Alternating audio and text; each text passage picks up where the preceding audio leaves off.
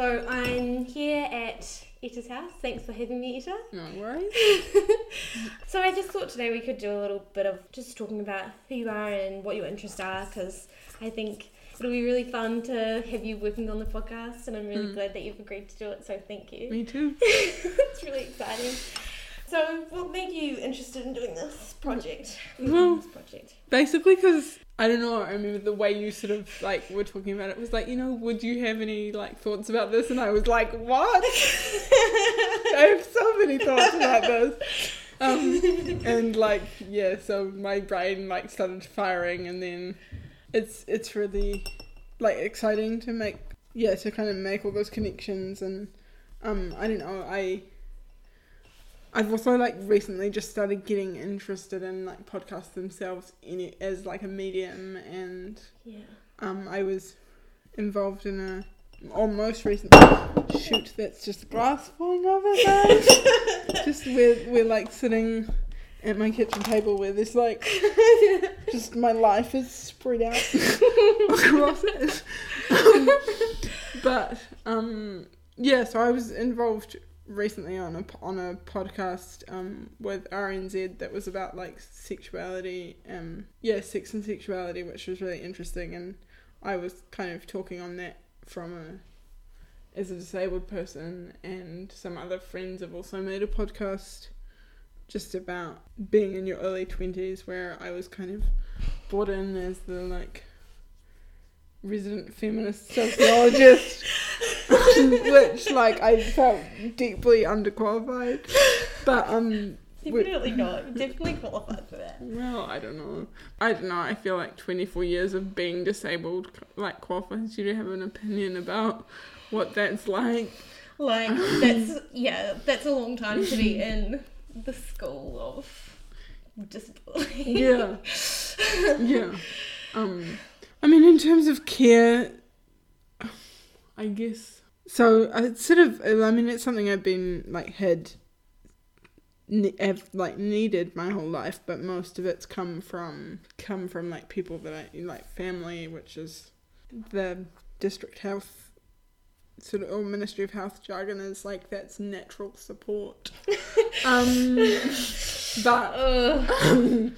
it's it's something that I've had had to have my whole life, but then um kind of only it only kind of got formalized when I was eighteen, and I moved out of home, and it was the it was a weird it was a weird experience because it's the first time that you like yeah that it's like outside of your immediate family and you have to like explain things and uh and deal with people at like 7 a.m in the morning who you don't know or don't necessarily like necessarily see eye to eye to eye Mm. to eye with i mean i think everyone that i worked with has always been like well intentioned and stuff but it's just like a process of like learning Mm. you know what they expect from you what you expect from them like what can what can i actually ask for and like and that it's just a, um to do that as a like to do that as an 18 year old when most of the people so when i first moved out of home i was getting support through an agency and to like learn how learn like being supported being cared for is also like is is kind of is hard work in itself i think Such hard work. Mm. Like I think even like obviously in a day to day way with each carer, but even just learning the skills and the way the words you have to say to the agency, the Mm. way you have to interact with an agency, and knowing the ways that people are prejudiced against you, Mm. or and knowing how that affects like what they hear when you say certain things, like whether they're you know it's kind of one of those things where I imagine you kind of have to test the waters of how understanding they are or how whether they actually are going to listen to you or not. Yeah, and I just think too that when I first, and I mean, in that time of working with an agency, I also had some really good, like some really, um, met some really interesting people because they kind of have to become part of the like background of your life, I guess, and you sort of end up having, I don't know, you just sort of end up, they know things about quite personal things about you Mm. just by virtue of your, of sort of being around in your life, but just for me it was like move, moving out of home and, and being 18 and knowing that most of the people that they were also working with were sort of um, elderly and that my life possibly just ran at a slightly different pace Mm. than than most of the people that they were um or I mean that that they had experience supporting and and and just Mm. kind of go like having to sort of um really in terms of my like communication with the agency as well like having to be really clear no like just because I you know like no I have 9 a.m. lectures. I, I I actually do need to like have support at this time. And now I'm on individualized funding so I get to hire my own support. And that's like changed the whole experience like hugely for me. Because also I didn't want to moving into a flat. It was like I really need I need people not just for myself but for that are gonna fit into the whole like be able to fit around um just like fit into the whole sort of culture of the place and like not get in the way of my flatmates and be kind of Yeah. personable and Yeah, you don't Um, want to feel like there's someone there kind of who might get offended by your stuff that you say or like Yeah. the- like you feel like they're like you have to censor what you're talking about or how Mm, you're talking mm. about it or like I guess you do to some, maybe a small extent like but Yeah. You yeah I can definitely see that Well, and also just in terms of like not because when I first started using support, it felt like this person comes in in the morning and we do support for like a couple of hours, and then my day starts after they leave. And I was just really clear moving here that I wanted it to just be like part of my day mm. and that my day that I would feel comfortable that my day had sort of begun before you know that it just fitted around that it was comfortable enough to like fit around my life rather than sort of dictating it. Yeah. Um, yeah. and and then I mean the other part of that is like being queer as well and just having had some experience well I mean none of them were like t- none of them were terrible experiences but just you know like having that conversation with my first girlfriend of like oh what do we say when your support worker arrives mm. in the morning? And I said well you say like you say oh. I, yeah I mean we sort of talked like and it was funny because we hadn't at that point we hadn't she was staying over and we hadn't labeled what it was. And um and uh, she said oh what what do, what do I say to this person? I said oh I think you just say I said oh I think you just say that you're my girlfriend and she was like oh thank you thank you that's so cute but yeah like yeah it's bad enough when you're having to even talk to people at work and you're kind of like, oh, my partner, my partner. yeah But then Yeah. to have someone coming into your house is like, you can't really just be, use the kind of like vagueness that kind of Mm. keeps people, Mm. like, keeps you safe. yeah Like, you can't just be like, because it's like, oh, well, here they are. Hmm. Like, here, this is my life. So it's just, yeah.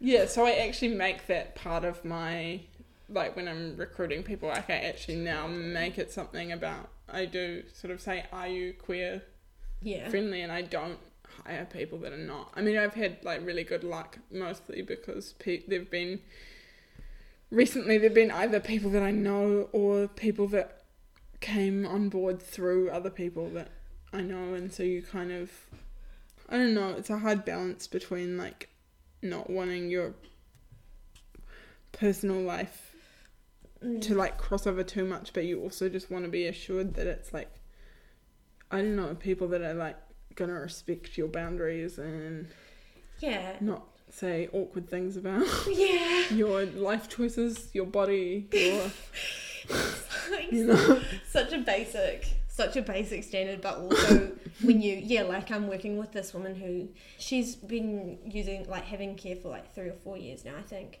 But Mm. she's always but for the past like year she's had the same person. Yeah. and that's been really really good for her but that person's now away on maternity leave. And she's just like now like obviously and understandably really shocked at like the fact that she gets a different person each day and they're all horrible and they're all judgmental. And i wish that i were more surprised by that because you kind of just think you just got happened to get lucky with that one person Yeah. who was yeah. really nice and they were reliable and they stayed on for like a longer time than most people might Yeah. Well, it just makes such a huge difference if the first person that you see in the morning is someone that you like. Like, I think the bar is actually quite low. Mm, like, it's mm. not. obviously if it's someone I really want to see, then that's lovely. But also, it's just just someone that you're not not gonna have a horrible Yeah, yeah. time with is basically you know someone that and I I mean I have trouble because it's it's your house I do Mm. have trouble going oh this makes my this fact that I need the support actually makes my home a work Mm. environment and so there are just lots of lines to negotiate really that are not I just crack up every time we get the like professional boundaries stuff yeah at work because they're always like keep your professional boundaries, have them clear from the start. Just say I go by the code of what we, you know, like Yeah. the whatever company you are code, Mm. and it's like yes, sure. If only with that, if I, it Yeah. that simple, it wouldn't be a problem. It's such an individual thing Mm. because you know it. Yeah, it just depends on how you know, like it's people. You can't predict. You can't have one solid rule yeah each person's needs are really different and the way each support worker works is really different. And you can't just say like there's no it's just so much more complicated than I think we acknowledge. And I also think that the training that and the discussion and the support that support workers get from our employers is really Mm. inadequate. And that there's an inadequate amount of like discussion about boundaries and like how we work with that. And like I mean I guess it's not top priority. There's other basic stuff that's not done. But Yeah. yeah No, but I think it is an emotional thing because, like, being reliant on someone else mm. is quite, for me anyway, quite a complicated. Like, I have quite a Yeah. complicated relationship to that. Yeah, Um, definitely. But also, especially now, sort of being an employer, then I'm, which I still can't get my head around, um, is you're. I'm also like responsible to them Mm. and their emotional safety as well, and Yeah. like not wanting to yeah, wanting to be real and not have to like, you know, if I'm not having a good day or whatever, not wanting to have to sort of like fake Mm. fake anything, but also kind of being like, okay, don't. Yeah, I mean, where I where I've had where I've had personal relationships with people as well, it gets kind of complicated because as yeah, as their as as someone that you, that they that they know on a personal level, then they want to be there for you, but like Mm. so at the moment for me it's like um just trying to figure out what the balance is between like how much like wanting to know someone to the extent of like I feel comfortable around them but also being like it needs to be fundamentally a professional relationship. Yeah, definitely. Do you do you mean like their emotional safety in terms of like if you're having a bad day, being like it's like saying stuff like how you're feeling sad or like upset Yeah. or something, and that that's hard for people to deal. It could be hard. Yeah, yeah, Yeah. if they like cuz they're invested in Yeah, me as well, you know. definitely. And yeah. so like yeah. um but it's been an interesting interesting time. yeah. Yeah. No, that's awesome. I think it's really interesting. I'm sure we could talk about that for like the rest of our lives if we want to. I mean we probably will Jess, come on. yeah, that's true. That's like my goal in life. It's just like just to spend the rest of my life like discussing this stuff. But um, I think we'll just. I have a few questions written down, so Yeah. I'm just like moving on. Yeah, sorry, that was like a very that wandered quite a lot. It's perfect. No, that was really really interesting, and I'm like, wow, what a great. I just feel so like I'm like, wow, what an amazing person. Oh, I was thinking if we could maybe talk about some of like your particular, I guess, areas of interest within disability. So like Mm. you're talking about like being like disabled and queer and Yeah. everything that that means, disability and sexuality. I know it's a big thing. yeah. Well, I mean, it's kind of what I've turned into my academic career. um, um, yeah, quite funny because the the podcast that I was involved in with RNZ, like the woman who was running that had come across me in had come across my work in Salient, which was a piece I'd written about refugees. So it had nothing it had nothing to do with it and she was just kind of like, Oh, yeah, this person can express herself well and then and then at the beginning of this like before we started recording she was like, Oh, is there anything that you would like particularly want to talk about and I was like, Well, I've actually you know, like I've got a whole lot of research on this topic and she was like, Oh, I had no idea. Oh my gosh, that's so crazy. That's such like such a compliment. It's like I don't know. Yeah. Didn't even know that I'm actually kind of an expert, but like Well, I think it definitely.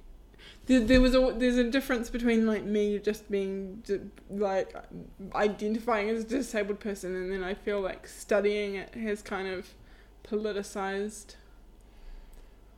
that identity a bit, you know, like because you start seeing like all the places where it's not present. But it was also quite like it was a good experience for me in terms of like I can actually like maybe do some you know do some work around this. Um, yeah, great. You've got to make yeah I don't know you've got to make it work for you too, too you know like um I have this friend who sort of keeps who says like oh you know you just you should just become professionally disabled which I kind of think I'm doing. particularly salient in this particular like um podcast Yeah. where you're the professional disabled person, but Yeah. which is great, and I'm so yeah, like thrilled to have you as my professional disabled person. Oh, great. Yeah. But yeah, I, I yeah, but do you think it's like you also want to be able to just do stuff as you like your other parts of your identity? Yeah, as well, I mean. I spent like a lot of being a teenager being like I'm not gonna you know this is not this doesn't define me and it's like as a writer not wanting to write about that because that's so being disabled is like simultaneously really interesting to people and like an interesting point of view to put across and it's also like the most boring aspect of my life you know because it's Mm. so it's so day to day yeah, um and that's kind of how i feel about support is like um for me it's like just so fundamental and so necessary which simultaneously makes it quite boring but also quite sort of urgent in terms of Mm. like i have some kind of insight on like you know this is really fundamental to our lives and you're so grateful when it goes well and so kind of frustrated when it's not functioning because that has such a that first interaction that I have in the morning sort of has the power to like shape how Mm. my my day you know how the rest of my day kind of goes like if I've got it's kind of like a very like the side of the bed that you get up on Mm. kind of depends on the on on, on another person almost you know like yeah. um I mean, I think it, it sounds like like you know, it's always a kind of balance thing.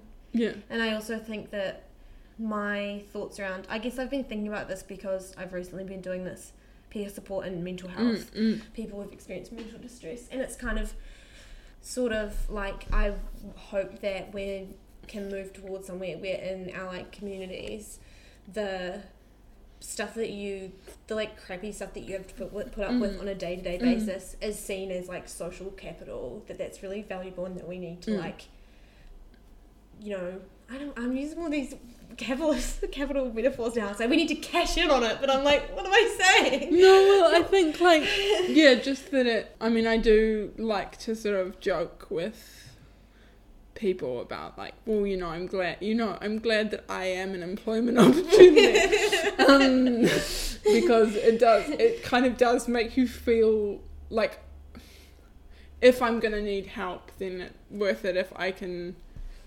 You know, I can sort of feel okay about that if, if, if it means that someone else is gonna you know earn a wage and for me really happy about the way that um the fact that pay parities come in and I'm suddenly like able to pay people still not actually how valuable and indispensable the work is to my life but something Mm. that slightly more represents that than like just above minimum wage Yeah. um yeah, I mean, and I also think that, like what you were saying about it being a lot of work to be cared for yeah and to explain to people what it's like. Like, I think that is something that we don't.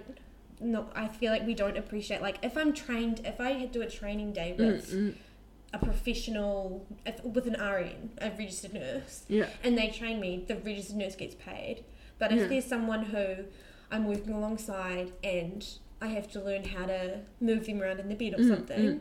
and they are putting literally putting their body on the line and Yeah. trusting me totally with that at their own risk, and explaining everything to me that they've Mm. explained to hundreds of other people and all, all that kind of exhaustion and frustration that must go along with that, that person gets no compensation for the training that they're giving me that I'll then take Yeah. to the next person. Yeah. And also that will allow me to move forward with my career and to be able to say when I go for my next job, I have Mm. experience doing this, this and this with these people, which is hugely that's, you know, what's valuable in care is to know that people have experience. And it's Yeah. like yet they don't there's no acknowledgement that like you're also giving. Like that it's an actual of not a truly like it can be like not necessarily an equal relationship, but on some level it's a reciprocal Yeah, yeah. relationship. Like you're both helping each other in different ways and in a way that there's still a power imbalance. But Yeah, I mean, I think we just don't. We just don't. Re- we society kind of very highly value has this quite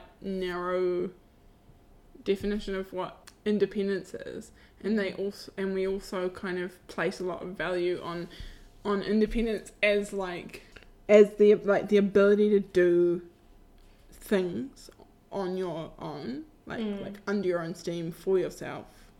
And um, there's this definition in, disability studies where like independence is not really about that. It's about autonomy and self like being being able to be self determining as opposed to like actually being able to carry out the tasks by your you know on your own.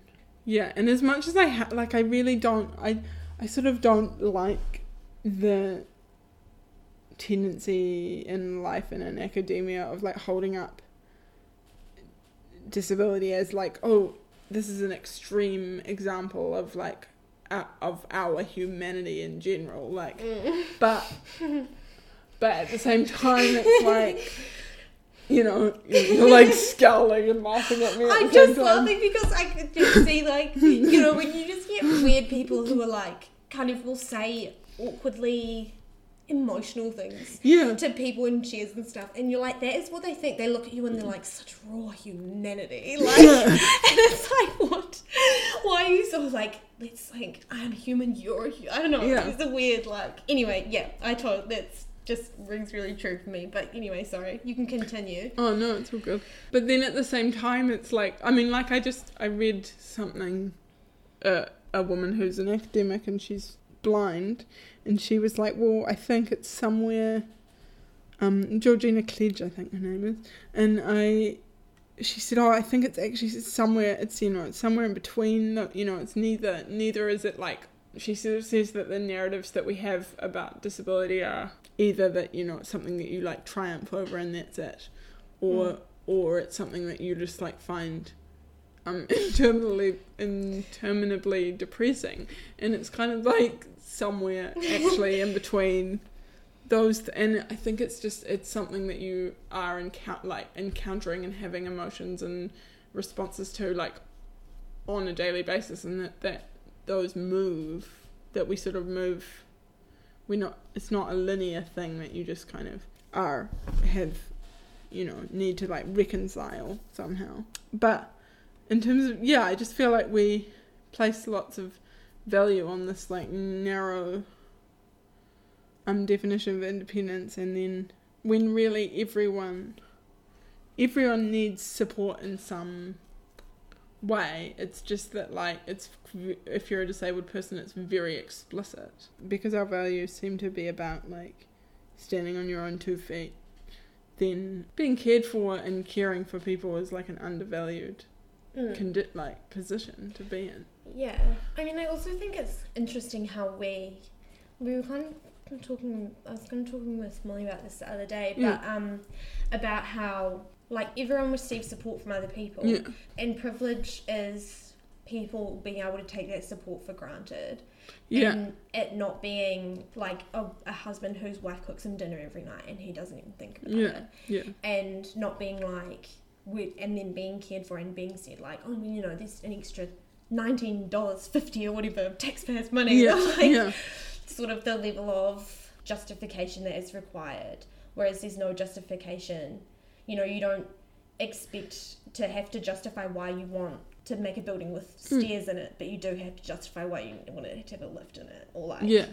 Well, it seems odd to me that like adaptions that we have around disability are always kind of secondary when really it's actually something either like either through just like living in families or living in communities or being a human who like ages Mm. you're going Mm. to come into contact with it at some point and Alison Kafer, who's another, she's a feminist academic who does a lot of work on disability studies, kind of said, you know, disability is a matter of time, which I really kind of was interesting to me in terms of we like to sort of be sort of distant from from the idea of like disability being a reality for for ourselves. It can kind of be a reality for those other people over there that we, Mm. you know.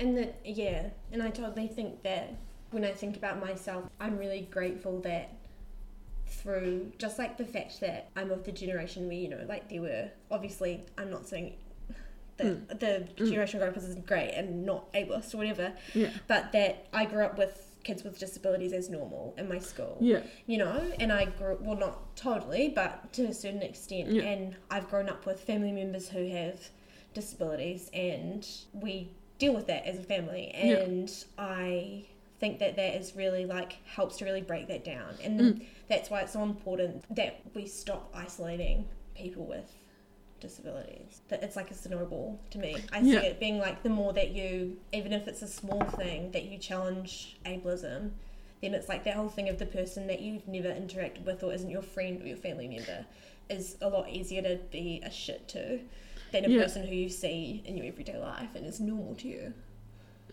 That's from a very like Mm. obviously, you know, Well, able bodied baby's perspective, but no, but like, yeah, I feel like that was the same. Like, my sisters have always kind of had it in their consciousness because, well, because they like grew up Hmm. around me and that it just is something that they, yeah, that they, like, I was talking to my younger cousin because I lived with them for about six months and at one stage and they were when they when they um built their house they actually like put rails in for me and were like we always want this to be a place that you can like come and stay and stuff. So that yeah that was really thoughtful and like great. But also there were just still some adaptations that obviously it was built around that fam you know Mm. that family. And so I was talking to my younger cousin and I was like oh you know thanks for like helping me out with some stuff and she was like I don't even like what like she's kind of like what why you know like I just, this is so normal like yeah. um you know she was sort of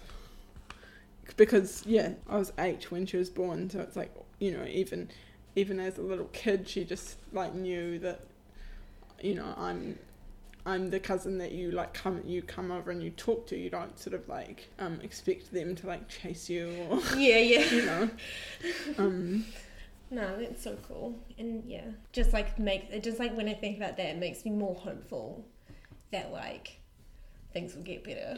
yeah Because I'm like just that ableism isn't normal and doesn't Mm. have to be. yeah well it's kind of the world is sort of constructed around a particular sort of person at a partic also at a particular point in their lives too you know like Totally. Yeah, yeah. mm, It's totally like also that's the thing with like having older people looked up in rest homes where we don't have to look at them. Mm. Is that you don't realise that actually everyone eventually gets health problems and have what would be considered mobility needs or whatever yeah in their lifetime because you know you get old and your bones get frailer and yeah yeah whatever. Well- Hopefully you do anyway. I mean, it's always it's just those kind of those sort of like life affirming little videos that you have on Facebook, but um, It's inspirational. yeah, Yeah. but you know the there are like Scandinavian countries where they introduced sort of kindergartens into rest homes, and I do feel like loneliness is like quite a big deal for the older population, like just just because people are because people do have to make more effort, I guess, to come in Mm. to, to like to they have to make other people have to make maybe more physical effort or whatever to like stay involved in those people's lives um and those people are also not necessarily going to be as like technologically savvy or Mm. have the confidence to you know um or like maybe they lose the ability to drive, so then they they can't get around themselves, and so you, you know it's on other people to Yeah, totally. like um or it's a lot more effort to get like mm, somewhere if you have to take a taxi yeah than if you can drive yourself, you know. It's Yeah. just a whole thing. Yeah. Oh well, I think that's great. I think that's probably a good place to okay end. But Cool. thank you so much for sharing everything. That's really like great, and I'm really looking forward to listening to this again. And Okay. as I edit it, yeah as opposed to the ones where I the like other episodes where I feel like I've done a lot of talking and Mm. interrupting, and I'm just like so sick of hearing my No. voice. It's So that's great. But yeah, thank Yeah. you so much no worries for that, um mm. Stop it. I think I said something potentially awkward about